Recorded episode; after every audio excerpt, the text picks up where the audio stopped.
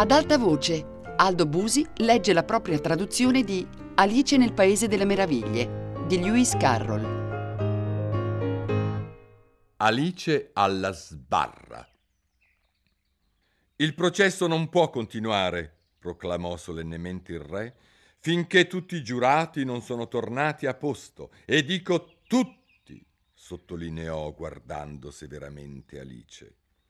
Alice guardò il banco degli imputati e vide che nella concitazione del momento aveva messo il ramarro a testa in giù e la povera bestiola muoveva mestamente la coda, dato che non poteva fare altro. Allora Alice lo afferrò e lo raddrizzò. Non che voglia dir molto, pensò. Credo proprio che in un processo nessuno fa caso se un ramarro è messo per così o per cosà.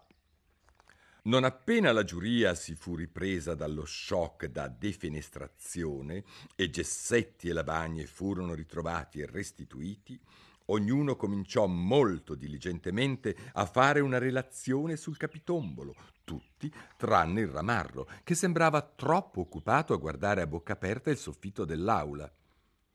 Che cosa sai di questa faccenda? domandò il re ad Alice. Niente, rispose Alice. Niente, niente? insistette il re. Niente, niente, disse Alice. Ciò è in vero rilevante, disse il re, rivolgendosi alla giuria. Avevano appena cominciato a trascrivere questa frase sulle lavagne quando il coniglio bianco intervenne. Irrilevante vorrà certo dire Sua Maestà. Disse, ostentando grande rispetto, macigliato e facendo le boccacce al re. Irrilevante, volevo dire, certo, disse il re prontamente e fra sé e sé continuò a bassa voce. Rilevante, irrilevante, irrilevante, irrilevante. Come per provare quale suonava meglio. Qualche giurato scrisse rilevante e qualche altro irrilevante, constatò Alice che era abbastanza vicina da poter sbirciare nelle lavagne. Ma tanto, cosa cambia? pensò. A questo punto il re, che per un po' era stato intento a scrivere nel suo taccuino, gridò Silenzio! E leggendo ad alta voce sentenziò Articolo 42. Tutte le persone alte più di un chilometro devono abbandonare il tribunale. Tutti gli sguardi si appuntarono su Alice. Non sono mica alta un chilometro io, disse Alice. E invece sì, disse il re. Un paio di chilometri a occhio e croce, aggiunse la regina. Beh, fatti vostri, io da qui non mi muovo, disse Alice. E inoltre, questo articolo non esiste, te lo sei inventato lì per lì. Ma se è il più antico di tutto il codice, disse il re. E allora dovrebbe essere il numero uno, disse Alice. Il re impallidì e chiuse di scatto il taccuino. La giuria si ritiri per discutere il verdetto, disse con voce fioca e tremante. Prego, maestà, ci sono altre prove da esaminare, disse il coniglio bianco balzando immediatamente in piedi. Questo foglio che è appena stato trovato. Che c'è scritto? disse la regina. Non l'ho ancora aperto, disse il coniglio bianco. Ma si direbbe una lettera scritta dal prigioniero a, a, a qualcuno. A chi è indirizzata? disse uno dei giurati. Non c'è indirizzo, disse il coniglio bianco. Sulla busta non c'è scritto niente. E, spiegato il foglio mentre parlava, aggiunse No, non è una lettera, è una poesia. È di pugno del prigioniero, chiese un altro giurato. No, appunto, disse il coniglio bianco. È questa la cosa più strana. La giuria apparve perplessa. Avrà imitato la calligrafia di qualcun altro, disse il re. La giuria si rasserenò. A vostra maestà piacendo, disse il fante, non l'ho scritto io e nessuno può provare il contrario. Non c'è nessuna firma. Se non l'hai firmato, disse il re, ciò non fa che peggiorare la situazione. Dovevi avere la testa in qualche malefatta, altrimenti avresti apposto la tua firma come ogni uomo da bene. Al che scrosciò un gran battimani. Era la prima cosa realmente sensata che il re avesse detto in tutto il giorno. Ciò prova la sua colpevolezza, naturalmente, disse la regina. E allora boia, dacci! Non prova proprio un bel niente, disse Alice. Ma se non sappiamo neanche di che cosa parla. Leggila, disse il re. Il coniglio bianco inforcò gli occhiali. Da dove devo iniziare, maestà? chiese. Inizia dall'inizio, disse il re con solennità, e va avanti finché non arrivi alla fine, poi fermati. I told you about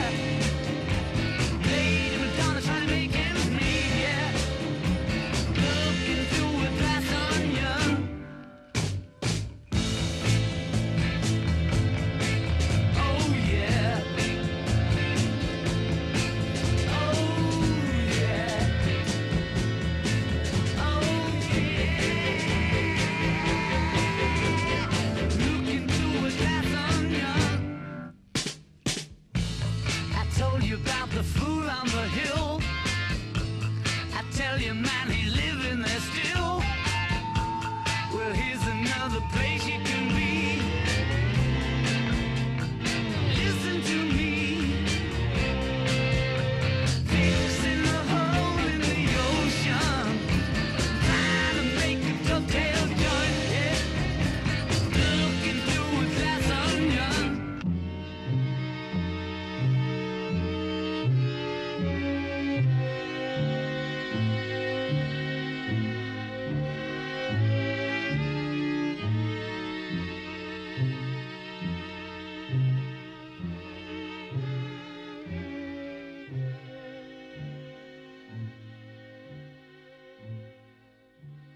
Sul tribunale calò un silenzio di tomba mentre il coniglio bianco leggeva quanto segue.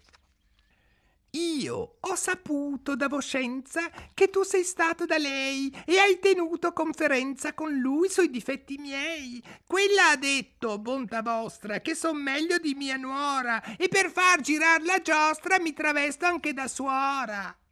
Lui ha scritto sciagurato a loro che non son partito e che ciò sia oro colato, lo sappiamo, a menadito.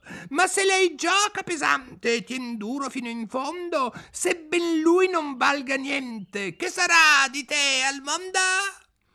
Io ne ho date un paio a lei, lei ne ha date quattro a voi. Tu, carino come sei, sei e più ne hai rese a noi. E le no, sono ritornate poi da quello lì a te stesso. E ciò benché siano state prima tutte in mio possesso. Se a noi altri o a loro signori vi dovesse capitare di finire dentro o fuori invischiati in quest'affare, ehi, confida se colui che darà il tuo aiuto agli uni e che grazie a te il decuius non cadrà come taluni. Stando a quanto gli risulta, prima che ella avesse accessi della bile più inconsulta, tu sei stata insieme ad esse un ostacolo, qualcosa che si è messo sul tragitto fra quei tizi, questa cosa, lui, voi altri e il sottoscritto.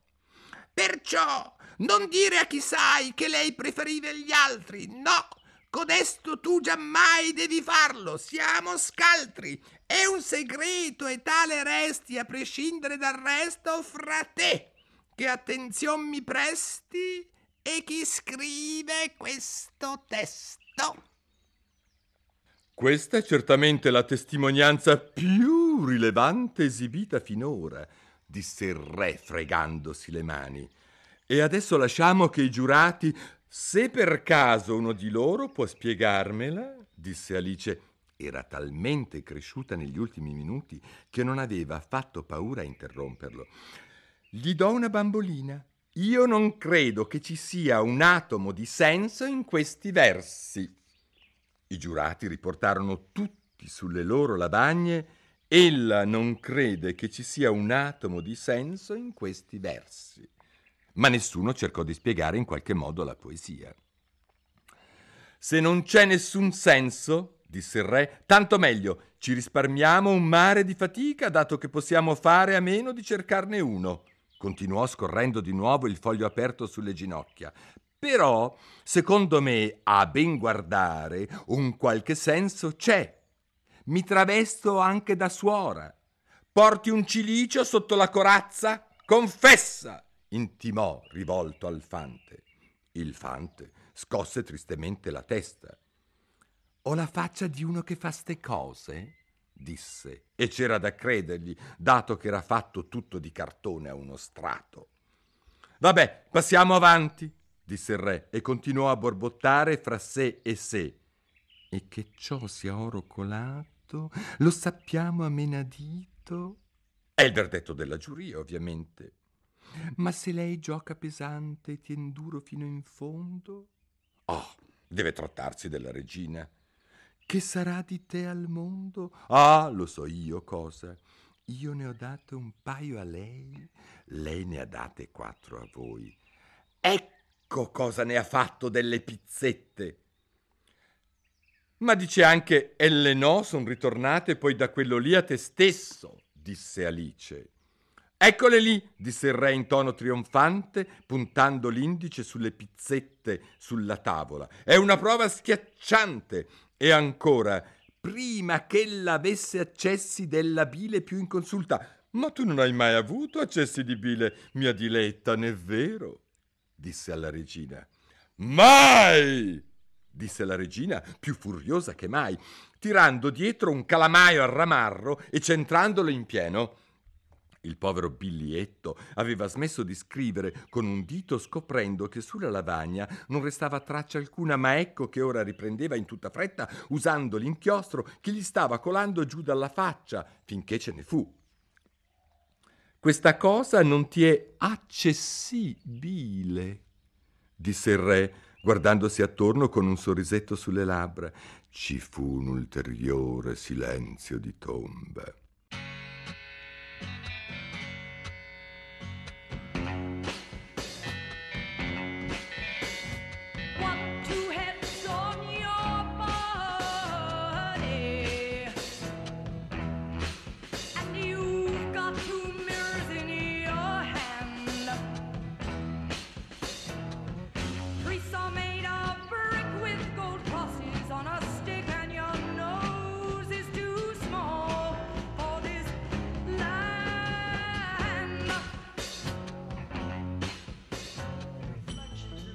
Inside your head is your town. Inside your room, your jail. Inside your mouth, the elephant's trunk and blues. The only key to your bed.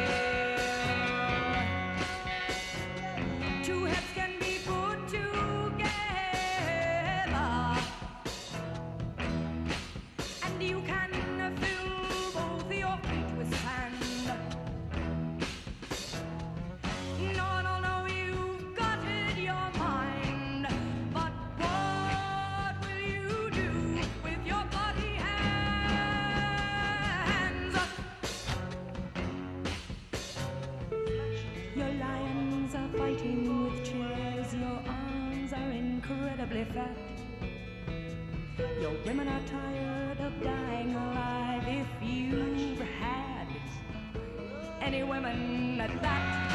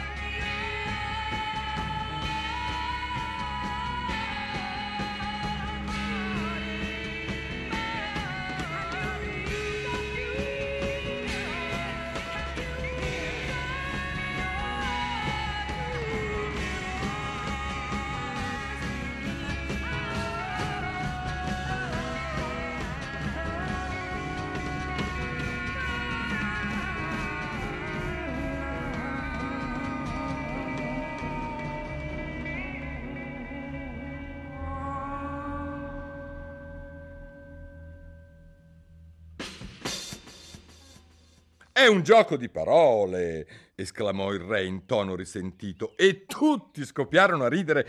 Che la giuria emette il suo verdetto, disse il re, e per la ventesima volta o giù di lì. No, no, disse la regina. Prima l'esecuzione, poi il verdetto. Che asinate, disse Alice ad alta voce. Questa poi, giustiziare prima del verdetto. Chiudi il becco! Disse la regina facendosi scarlatta. Chiudilo tu, disse Alice. Boia! Un bel zacca quella lì! strillò la regina con quanto fiato aveva in corpo. Nessuno si mosse. Ma chi credete di far paura voi?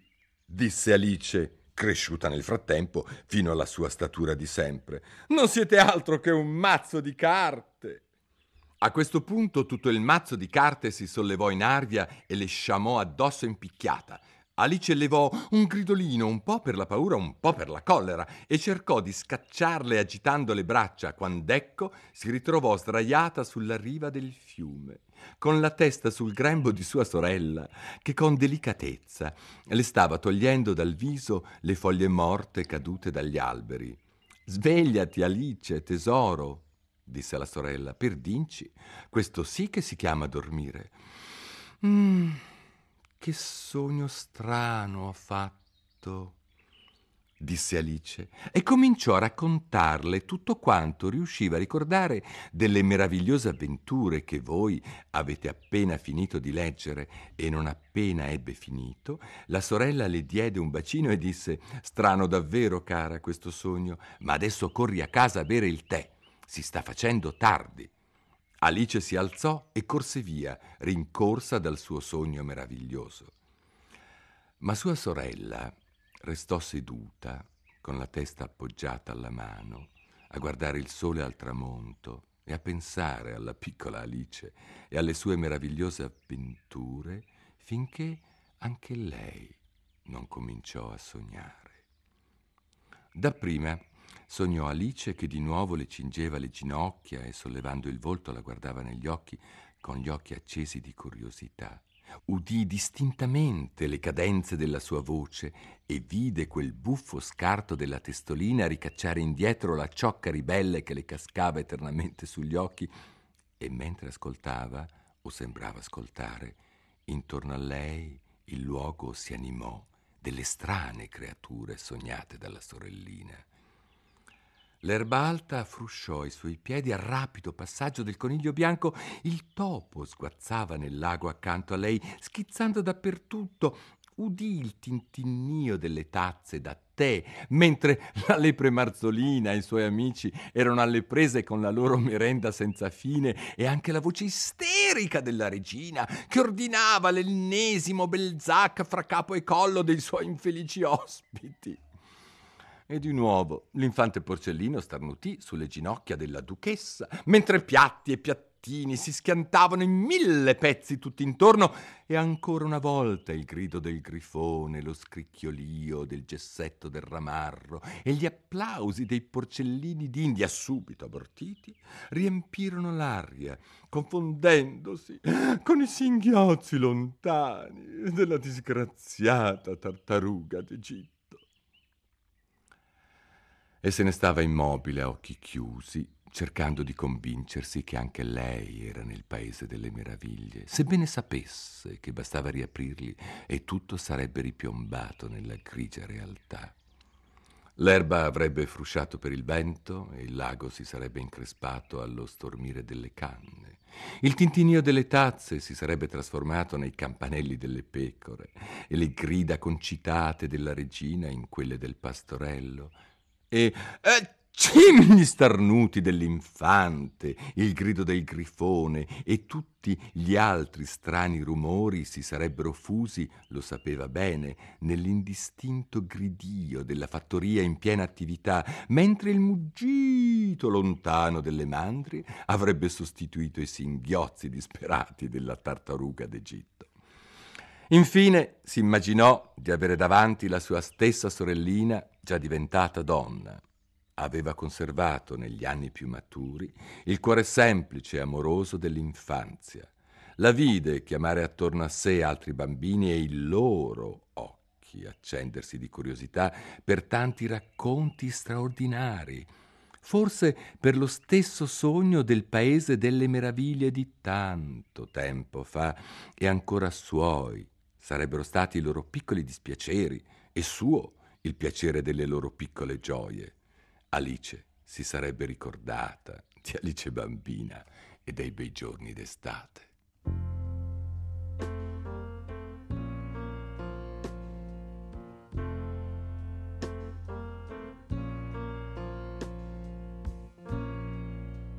Just a perfect day.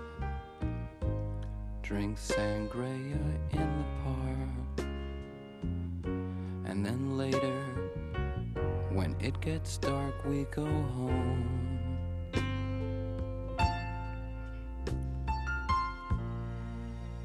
Just a perfect day.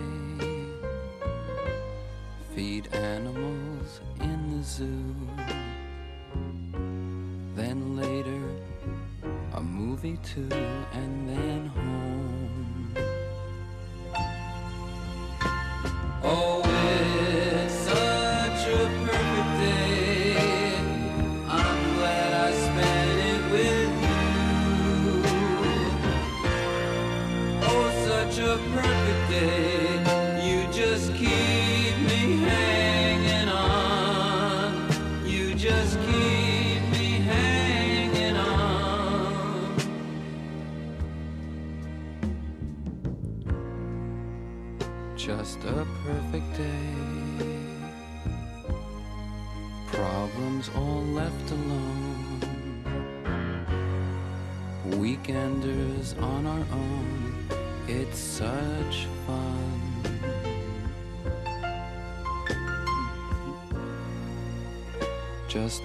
A perfect day.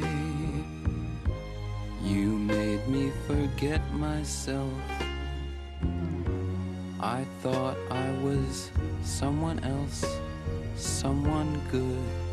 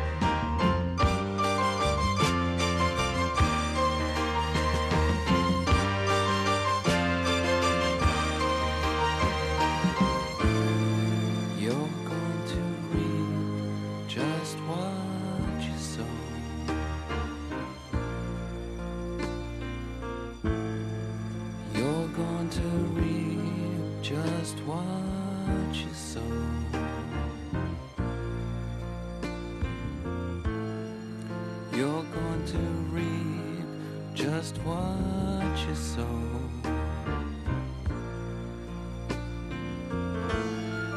You're going to reap just what you sow.